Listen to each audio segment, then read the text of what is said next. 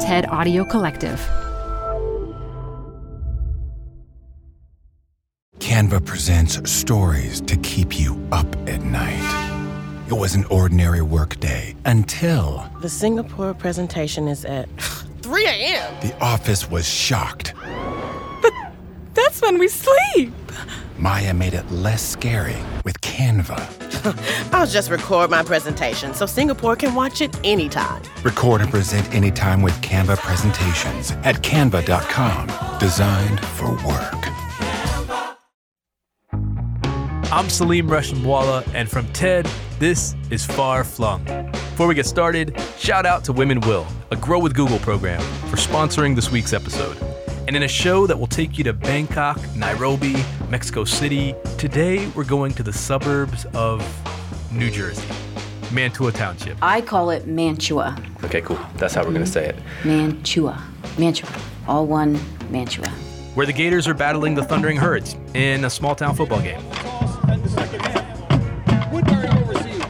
Mantua Township, like most of South Jersey, had an identity as these kind of sleepy little crossroad villages. That was Ken Lacovara, a paleontologist, and before that, you heard Michelle Bruner, who works for the local government. They both live in Mantua Township. Now, this might be the nicest suburb I've ever been to. The chain stores are platonic ideals of chain stores. Like, there's no rundown anything or grit or grime to any of them. Like, the Chick fil A looks like an architectural rendering of a perfect Chick fil A, pristine grass and everything. And Michelle, she loves it here. So my favorite place, definitely Starbucks in my local Target, which I love. Why do you love the Target? I go because of the Starbucks, but they're not dumb. Oh, so your favorite spot is the combination Starbucks Target. My So- favorite spot is the Starbucks in the Target. And in one of these strip malls, behind a Lowe's hardware store, is a giant muddy hole that might just be one of the most important fossil digs in the entire world. A place where prehistoric history and the nature of deep time and very important things about dinosaurs are all layered in among the mud. And this is the story of it almost becoming an apartment complex. So you're seeing the Chick fil A here, or Lowe's, you got PetSmart, you got our Dollar Tree, and some other wonderful places, great clips, and our lovely hometown pizza store called Stakeout. So literally, how far are we from a f- fossil that you could dig up? Like, I am one minute away from a fossil if I was in my car. It's right there. Because with Ken and Michelle, no place is quite what it appears. So we hop in the car and we head behind the hardware store. There's a sign that says Fossil Park that has what appears to be a clip art dinosaur and a big arrow, and I love it. And that's where we meet up with Ken. Hi, how are you? Great to meet Pleasure. you. Ken. So Ken's a geologist and field paleontologist, which means that he has spent a lot of his career traveling the world, living out of tents, digging up dinosaurs. One time on a remote edge of Patagonia, he discovered what's possibly the world's most massive dinosaur, which he named Dreadnoughtus. Meaning fears nothing. And Dreadnoughtus in life, all fleshed out, would have been 65 tons. So that's the mass of 13 bull African elephants, and that's about 10 tons heavier than a Boeing 737. So it really staggers the imagination to think how big these creatures could have gotten. So yeah, world traveling, possibly giantess, dinosaur discovering, paleontologist, never stops moving. Yeah. But when his son was born, he settled down in New Jersey. Back to his roots. So I grew up on the coast playing drums. I, I used to play in all the Atlantic City hotels. My first job was in a surf shop, so I was kind of like surfer drummer dude growing up. Okay, so in 2003, Ken was back in Jersey when a paleontologist friend told him that there was this mining operation in the area that had exposed a bunch of fossils. And I thought, well, this would be a great place to take my students. And um, so I started a field course where we would go out and excavate. And this was just one of the places that we would go to. So, a thing you got to know about Jersey is Jersey is a great place to find dinosaur fossils. Where do you think the world's first nearly complete dinosaur skeleton was found? no idea. but I'd guess a desert or something like that. Well, one would think, right? About 12 miles north of here in Haddonfield, New Jersey, 1858, farmers dig up the world's first nearly complete dinosaur skeleton, a duck-billed dinosaur named Hadrosaurus. A few minutes away in Ceres Park, paleontologists dug up some of the first fossils of a meat eating dinosaur back in 1866. That was Dryptosaurus. And New Jersey played a really big role in this crazy thing called the Bone Wars, which was a vicious rivalry between two scientists during the birth of paleontology. There's a lot of dinosaur stuff in Jersey. So Ken starts bringing his students to that mining site to practice excavating. He knew it was a great spot for education, but there was also this one layer in particular that told him it could be something more. It was packed with fossils, and it looked like they could be from close to the moment when the dinosaurs died. Slowly, it started to dawn on me that this could be an important place. So Ken started researching the dig a little more closely, and he started bringing other paleontologists around. But then in 2011, Ken found out the site was in danger because it didn't really make sense for Inversand, the mining company, to maintain it anymore. They were losing money at the site every year, and they wanted to go away. Inversand was keeping water out of the site using giant pumps. If the pumps stop, the whole site floods into a mud pool. So local government had a plan to fill it in and build some housing and shops, just a nice extension of that strip mall. To really understand the stakes, where Ken's head is at this moment, we have to talk about an asteroid. Okay, scientists agree that 66 million years ago, an asteroid hit the Earth in the Yucatan Peninsula. Right around the same time, the dinosaurs went extinct. There's no debate there. But there are still many questions that are being debated. Were dinosaurs already on their way out when the asteroid hit? What happened right after that asteroid hit? What ultimately was the thing that made the most powerful group of species on Earth disappear altogether? Nerdy side note, except for birds. Birds are dinosaurs. In essence, how did the dinosaurs go extinct? Did they they die in a flash or or did they go out with a whimper over a long period of time? And one reason scientists are still debating these things is that there's lots of gaps in the geologic record. We have all these dinosaur fossils spread out leading up to just about 66 million years ago. But in that little moment where the asteroid hit, they've barely found any. A few things here and there, But nothing really significant. It's not like you can see the, you know, the dinosaur apocalypse in any one site. Right. And so because began- even though so many things died at once, uh, to come across a specific day, some Thursday or a Friday, 66 million years ago, is almost impossible. record is almost ludicrous.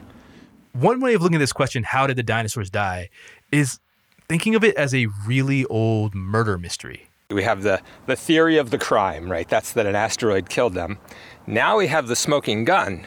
That's that huge asteroid crater that's been found in Mexico. You can't really take that case to trial because you're still missing something. You're missing the body, right? Or the bodies in this case. The bodies in this case are not just any dinosaur fossils. We need bodies from close to the moment of the asteroid hitting. But paleontologists have been looking for these specific fossils from that moment for decades. Ken's wondering what if this densely packed layer of fossils that he's seen in the mine, what if that's close to that specific time, that Thursday or that Friday? That would be of global significance. And basically shutting down any place that even might have an answer to how the dinosaurs died. Feels crazy. And the whole site's on the verge of becoming an apartment complex.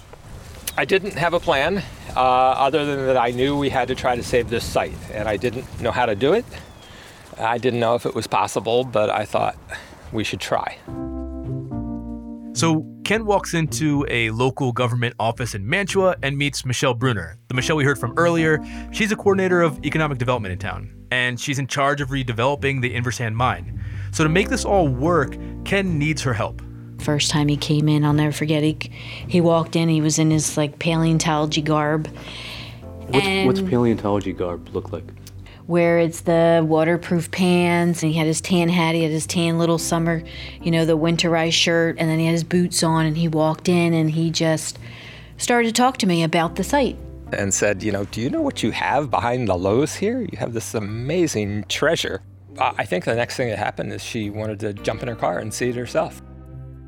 I remember the moment that I looked at the different sand elements up on the bank of the quarry as you're walking down, and every step you're taking, you're going farther and farther, millions and millions of years into the time.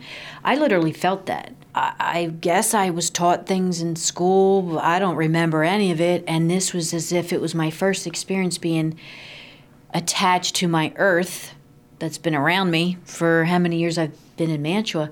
And it just started to become this wonderful excitement. Okay, let's take care of business. Let's try. Let's try to save this site. So Michelle's on board. She gets the government to call off the apartments. For now, the site is safe. And Ken and Michelle become this strange team in what's shaping up to be kind of like a highly unusual paleontology buddy movie. If your listeners have watched Parks and Rec, uh, I always liken her to Leslie Knope. She has that kind of energy. Uh, she has that kind of cheer. She, in the beginning, she used to put bows and ribbons and balloons all over my quarry, which I didn't like that much, but uh, It was a different aesthetic than you were used to. yeah, nobody's really put bows on my excavation sites before. And he finally, years later, was able to tell me, okay, the bows and ribbons have to go. That's really not science. We're in a museum. And I'm like, dude, what did you want? Well, you told me to create an environment. So, two very different people. Ken always sees time on a massive scale. He told me there was this one point when he was younger, they had to teach this like practical course on engineering geology. which is basically how to keep stuff where you put it, right? If you want to build this bridge, how do you keep it there? If you want to build this building, how do you keep it there? But he could never really get himself to care. To me, you could build the best bridge in the world, and that bridge is going to fall down essentially now. I mean, maybe that's in 2,000 years, but to a geologist, that's now, right? You could build the. And Michelle, she keeps scrapbooks on the smallest moments. Wait, can I ask one quick question? Sure. Do you literally print out social media quotes for your scrapbook? Like, yeah, I do have. You'll see the scrapbook. And everybody laughs at me when they sign my little sign in sheet. You were here, get together for a photo because you were here on this day and time in this moment. And what's coming, you're going to look back on and say, I was here when it started. I was a part of this. It's history. She loves the city today and wants more people to love it. He loves deep time and he wants to keep digging. But there's still a money problem. They can't just keep relying on the kindness of the mining company to keep those pumps going. Yeah, we knew we only had maybe a few years uh, in order to uh, save the property, or it was going to go in a different direction. They had to buy the property for themselves. For that, they needed to find $2 million. So that's the long term thing. But before they even get to think about that, in the short term, they needed to pay to keep those pumps on, or this pit would become a lake within a few weeks. And they currently had no budget. And I remember a moment on a different visit where Ken looked around. We were both in the quarry, and he said, We need to get the community behind us. I didn't see any way that we were going to raise the money without telling people about it, right? And paleontologists usually try to keep their sites secret to keep them safe. So this was something new for me. And it was in that moment that we decided to hold our first ever, what we now call Community Dig Day. Okay, so Community Dig Day. Invite anyone who wants to come dig up fossils to come and dig up fossils. And in the process, find out if the community would care about the site and could help them save it. And this is where Michelle gets to shine. I want to introduce you to Susan Bolin. She was one of the very first volunteers. Michelle was giving us a tour of the municipal building. White walls, fluorescent lights, pretty much exactly what you'd expect for a local government building. And she's leading us to the construction department. Oh, How nice to meet you. Here's our I'm number one Susan. Nice to meet you. Susan was involved from the very beginning, and for the community dig day, she painted dinosaur signs. Michelle put bows all over the site. But that morning, they really didn't know if anyone was going to show up. And if you build it, they will come. That was our and slogan. so they did. that really was, wasn't it? Our It little was. packed, quiet slogan. If they built it, and they did come. Which In the first two hours, 1,600 people arrived, which is a lot for a town of 15,000 total people. our police officers were calling and We've got Virginia. We've got Vermont. We've got Delaware. And people just kept coming and coming and coming. It reminded me of that uh, scene in Fantasia with the brooms, you know? Everybody wanted to be a part of this. And so we were. And so we are. We are.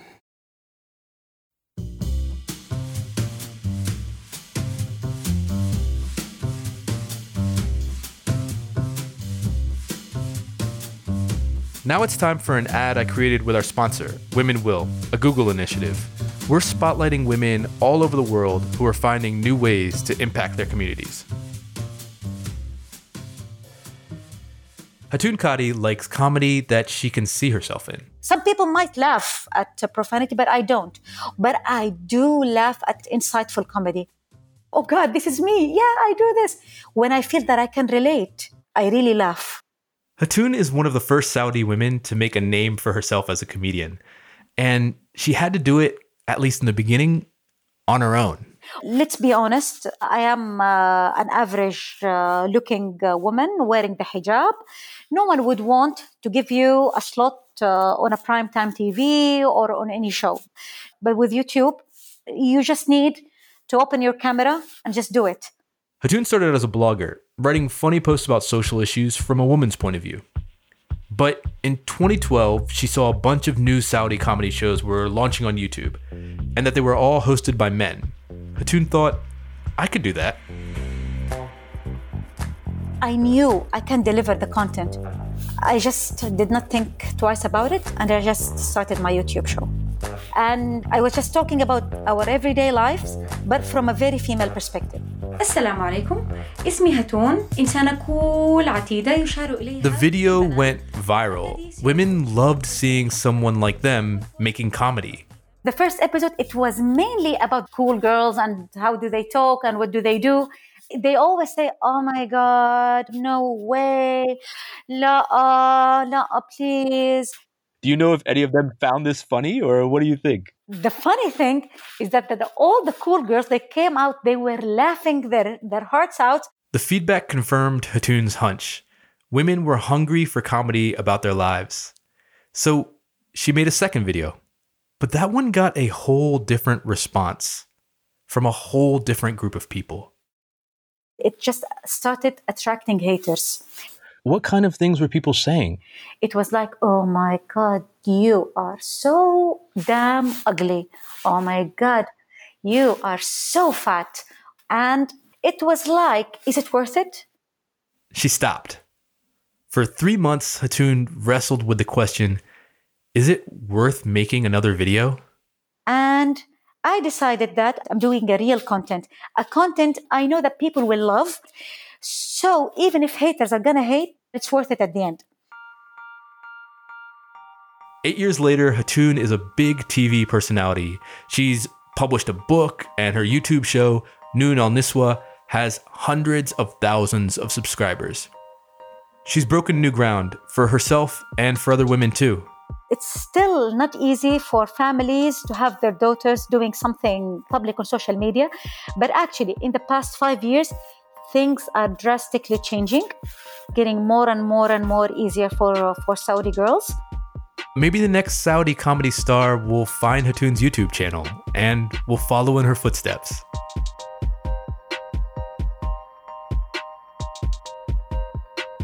Hatun created an online community around her comedy, and her videos have had millions of views. Thanks to the Women Will initiative, Hatun and others like her are able to access digital training that makes all the difference, not just in their lives, but in the lives of others.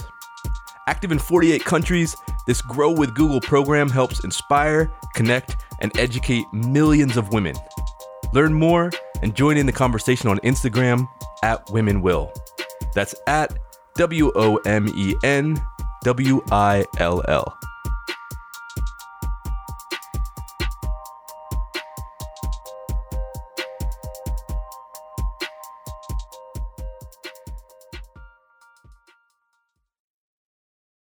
Ken and Michelle showed the site was valuable to the community, which helped them secure a little funding for the next few years. Just enough to keep the pumps on so the pit wouldn't flood, yeah, and a little extra to start some research. Yeah, me too. To see what they've been digging up. Okay. Boots? Yeah, we got boots. Oh, we walked into the site with Ken. So what we're looking at here, this is a four acre quarry. It's a former marl mine. Marl is a, a sediment that uh, farmers used to dig up to use it as a fertilizer.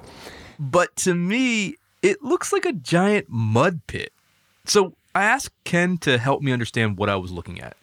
And as we start walking down, he begins to narrate our walk geologically and pretty epically. I've counted the steps as we walk down. Uh, each step, every footfall, will take us back about 400,000 years. Each step.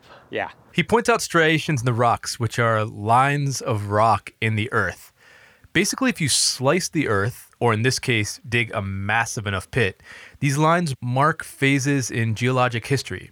It's almost like tree rings, but for the planet. If you see the, the green on bottom and the, the yellow orange on top, that's the birth of New Jersey. So I asked Ken 66 million years ago, right before an asteroid hit the coast of Mexico and sparked the apocalypse, what was happening right here in this pit? So, if we were here 66 million years ago, we'd be in a world of trouble because we're in the ocean right here.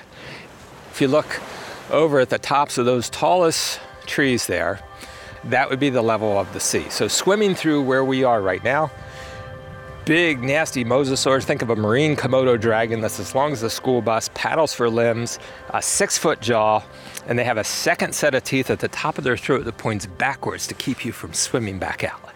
So, sea monster, basically. And if you would turn and go to the west here from South Jersey, somewhere in eastern Pennsylvania is the coastline. All dinosaurs lived on land. Every now and then a dinosaur dies along the coast, ends up in the water. What happens is kind of gross. So the animal will first get a lungful of water, they'll sink to the bottom. And as the carcass starts to decay, it fills up with decay gases. And that kind of inflates it a bit. And then they become kind of like a, a giant bobbing meat buoy at sea. Among the many evocative phrases Ken uses, giant bobbing meat buoy at sea. That one will stick with me. And as these dead bloat and float dinosaurs would float out to sea and rot, pieces of the skeleton fall out on the seafloor. So, even though this whole area is a former sea, they still find occasional dinosaur remains here from dinosaurs that bloated and floated from the coast. It's a little slick, so be careful. Yeah, we're kind of getting in the mud. And then we get to the bottom. If you see where we have the blue tarp there, uh, that's where we left off excavating. And Ken kneels down to point out some mud separated from some other mud. And there's a thin layer, it's about 10 centimeters, right there where the blue is. And that's our bone bed. A massive prehistoric graveyard in the depth of one finger. They started their research on that layer in 2011 and quickly found that there were some pretty large things in that very small layer. Here's a 25 foot long crocodile, and all the bones are articulated. How about that? I didn't really expect that. And then, oh, here's a beautiful sea turtle shell, and the bones are articulated. Articulated, that means that these bodies were found with the bones grouped together and positioned more or less like they were when the creature was alive. Like that 25 foot crocodile, its bones were positioned in a crocodile way, as if it hadn't been disturbed by time or by other creatures. And this was the case for a ton of fossils from this layer. And that made Ken think, huh, maybe all these fossilized animals here died at once. We could tell by the turnover in the fossil fauna that we were at the end of the time of the dinosaurs. And you know, what's close in, in geology? 100,000 years is close with deposits that are 66 million years old. And that is where our science has to stop for now. We're testing the hypothesis that, you know, do we have this moment in time represented at the end of the Cretaceous period when an asteroid hits and triggers the world's fifth mass extinction, in which the dinosaurs and 75% of species go extinct. And we are writing up those results. And within a year, Ken hopes to publish. If the hypothesis is correct, this site would give a window straight into that Thursday or Friday or whatever day 66 million years ago when the asteroid hit. A direct look at the moment of the mass extinction filled with prehistoric bodies. And that might finally help scientists conclude if the dinosaurs went out with a bang or a whimper. But no matter what happens with the science, this pit is going to transform this little Jersey suburb. Because as the results were coming in, their community dig days were getting bigger. There were supposed to be events for the community, and yet license plates were starting to show up from Georgia, Michigan, Massachusetts. He started hearing English accents. people were coming from all over the world. And then I realized that there is really this incredible thirst for humans to be able to make a connection to the place where they live and to Earth's ancient past. And then, you know, it was kind of obvious that we had to do something really big here. And if you've got a site that's related to an extinction of an entire species, well, that's pretty relevant to humans.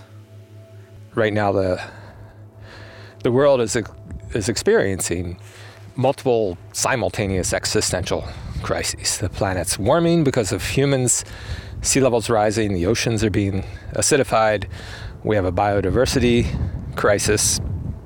And I think when people come here and they learn the story about how dinosaurs dominated the earth for 165 million years and then poof, they were gone.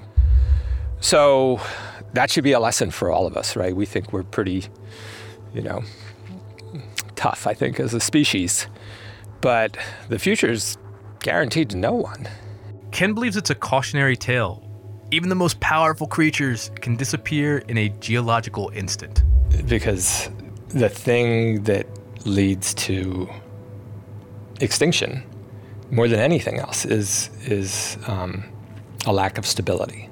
And so that's the thing with climate change. It's not particularly hot in Earth history right now. Those aren't particularly high levels of CO2 in Earth history, but the rate of change is unprecedented. And the rate of change is such that that evolution can't deal with it and environments can't change rapidly enough. I think that, time thing is one of the things that makes it so hard for people to understand, I think. Like, how bad are we compared to the meteor? Well, we're the meteor. We are the meteor of our age. And so, you know, uh, our petroleum economy has existed for, what, like 150 years? I mean, and geologically, it's the same, right? I mean, an hour, 150 years over geology, it's the same. But unlike the dinosaurs, one big difference, Ken says, is that we have some control over what happens next. It's not like there's an asteroid heading in and, and there's nothing we can do about it. Yeah. We can uh, do something about it. And so I feel like if we don't use the examples of the dinosaurs as a cautionary tale, well, then I feel like we're lost because we, you could have no better example than that and no better wake up call. So Ken's vision for the site grew a world class museum, a Disneyland for fossils, an existential example for humanity. All right behind the Lowe's. And I would hope that the people that are coming here and learning here and being inspired here are the people that are going to be right bending that arc into the future towards good. But nobody gets to get that lesson from the site if the site disappears, and they still needed more money. Michelle was approved for a grant from the government, but it was nowhere near the 2 million that they needed. So it became apparent to to both of us that we just weren't going to get there using current methods, right? That we, we needed some kind of breakthrough. We needed to do something else, or we were not going to be able to save this site. And that is when Ken got a call. I got a call from the president of Rowan University, uh, Ali Houshmand, and he said, uh, Why don't we go have breakfast at Angelo's Diner in Glassboro? The president of the university tells Ken, I want to hire you for our university. And Ken's like, Great, but I have one condition. You know that fossil site in our neighborhood? He, he, said, I know, it's kind of a headache for me. You get a lot of publicity, and people always ask me about it. and I said, Well, you know, we'd have to buy that, and we'd have to raise funds to build a museum. And he said, Right there at breakfast, let's do it. Right there at breakfast. And they do it. They buy the site, they throw on millions of extra dollars to make a museum. Ken's got his job, and he can keep researching. And now that the cash is starting to work out, things are really in motion. Back at the dig, Ken tells us how this place is about to change. You know, right now we have a tent and, and two porta potties. Yeah. uh, soon, in three years, we will have a beautiful 45,000 square foot museum at the Edelman Fossil Park. And we're expecting hundreds of thousands of people a year when that happens. And remember, the whole community is in on this too. To feel what the change means for some of the residents, let's go back to Susan Baldwin in construction from earlier. If you remember, she was one of the volunteers that helped build the site when it was just this little thing. Oh, it was our baby. And well, it isn't. But it is. Yeah, it is. Give me a minute. Can you flesh out? You just said, and now it isn't. Is that what you said? Well, It's owned by Rowan now. Yeah. So, and it's it started with being a Mantua Township project with Ken, who at the time Right. was with a different university. so we watched the children coming down and with their little dinosaur T-shirts and so when we passed the torch in 2016, you felt it, We- even though yeah. it's still the same, and it we has still come to a fruition that we really didn't expect it to to be. Um, but since Rowan came over, it, it has embodied, embodied the complete potential, not just of those of us, but now in the whole world. It's a, a universal site, not just something that's local. It's become global. Once this fossil park hits town, it's going to change everything. This is Dinosaur City to us. The very identity of Mantua. And this is really, I think, what Mantua will be known for.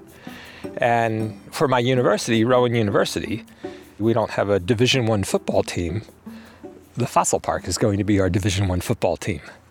So five years from now, if you're a kid in California who decides to come to Rowan University, it's probably going to be because of the Edelman Fossil Park. You can start to feel the changes in the smallest corners of town. We got in the car with Michelle to drive to Stakeout, a local joint right next to the Lowe's. Ken recommended the pizza. It's a Western themed spot with lots of vintage signs, and we were here because Michelle and Brian, the manager, have been brainstorming what they can do to ride the dinosaur wave of the upcoming museum. Are you guys piled in close enough? You feel good? We're, we're gonna sit a little awkwardly close. uh, that we're happy to participate any way we can, and uh, we'd like to even put some menu items on our menu after the uh, museum opens to hopefully bring people in and uh, you know let them know we participate. What do menu changes caused by a dinosaur or a dinosaur park nearby look like? What is that like?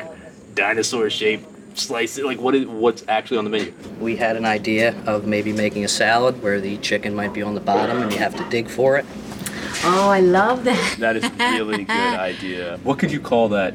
Digging for the chicken salad. Big dig salad. Big dig, because that's what people call the fossil That's park right. when we have the community dig. The big dig's coming. That's right. And one was a burger, a dinosaur burger. You know, it's possible to buy larger size burgers. Maybe get Ken to give us a cookie cutter of the Dreadnoughtus that he discovered and the Mosasaur. That would be great. And then we could have all different kinds of burgers shaped. Actually, we can do Dryptosaurus, which was discovered in Ceres Park in Manchester. So we can do a whole theme of South Jersey burgers. That's great. Is it all weird to think about like the 66 million year history getting turned into like shapes of I'm burgers? excited for that. It's not weird at all. There is so much that we can do for our businesses as we start connecting to them more and more through what the fossil park is bringing to this area.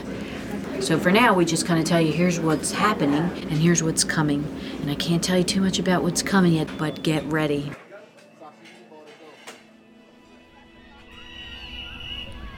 This all got me wondering. I mean, it's super exciting for the town and for small businesses, but how does this all look from Ken's epic geologic viewpoint? So I asked him specifically how his deep time perspective might make him see Mantua differently from other people. Well, I, I don't really think of, of the current manifestation of a place as being the definition of that place, right? And so, it happens to look like this here now, but that's not all this place has ever been. And I think over 99% of species that have ever existed are extinct. So if you were to just study animals that happen to be alive today, you'd be missing out on almost all of biology. And if you were to look at a place as it just happens to exist today, you're missing out on almost the entire history of that place. And so every place has been many different places that have occupied many different Earths. And so this exact place where we're sitting right now. Me, I usually think of a place as coordinates on a map, a specific geographic location. But Ken looks at a place and sees another variable, just massive amounts of time. You know, um, place is a funny thing in that these are cultural attributes that we ascribe to areas of the earth. There was no New Jersey in the Cretaceous, right? There was no Mantua Township in the Cretaceous. And amazing things have happened on our planet. And today, some of those amazing things just happen to be in a spot now that we call New Jersey, that we call Mantua Township. And, you know, I think you can never really look at a place and, and think that there's nothing extraordinary about it because I know as a geologist that something amazing happened there. I might not know what it is, but I'm sure that something did. I'm sure it was amazing, and, and that happens everywhere. I love that. To see a place as all of the things it has been through history and prehistory, it's the kind of perspective that lets you transform a suburb to identify with a moment 66 million years ago. And yet, I also feel like I could kind of get lost in that perspective. When Ken was younger, he couldn't get himself to care about building a bridge that fell down in 2,000 years, he said. When you see the world on such a grand, huge timeline, I mean, everything we do can start to feel kind of small. You know, we just occupy this tiny, tiny little sliver of time on this little dot in space. That's not a big uh, environment, either temporally or spatially. So, you know, we're not too significant when it comes to the, the universe. Do you ever get almost like nihilistic? Constantly being aware of how tiny you are, does it ever make you feel helpless in this thinking about time in this way? It could, but I think that, you know, ascribing significance to your life and to your actions is a choice, right? And I'm going to choose to live and try to enjoy this little flicker of time that I get to have because it's the only one I'm ever going to have. And uh, so I'm going to choose to enjoy it, even though I know it's super brief. And, you know, humans measure their life in decades. Decades are nothing. Um, so it's not much, but it's what we have, right? And this is where I think Ken and Michelle overlap. Though they operate on opposite ends of the timescale, they both believe that what they're doing in Mantua Township today matters. It's interesting that you mentioned uh, not wanting to just build a building, and now you're building a building. I am building a building, which will fall down essentially now. Um, but how do you? How does that feel? Okay, how's that?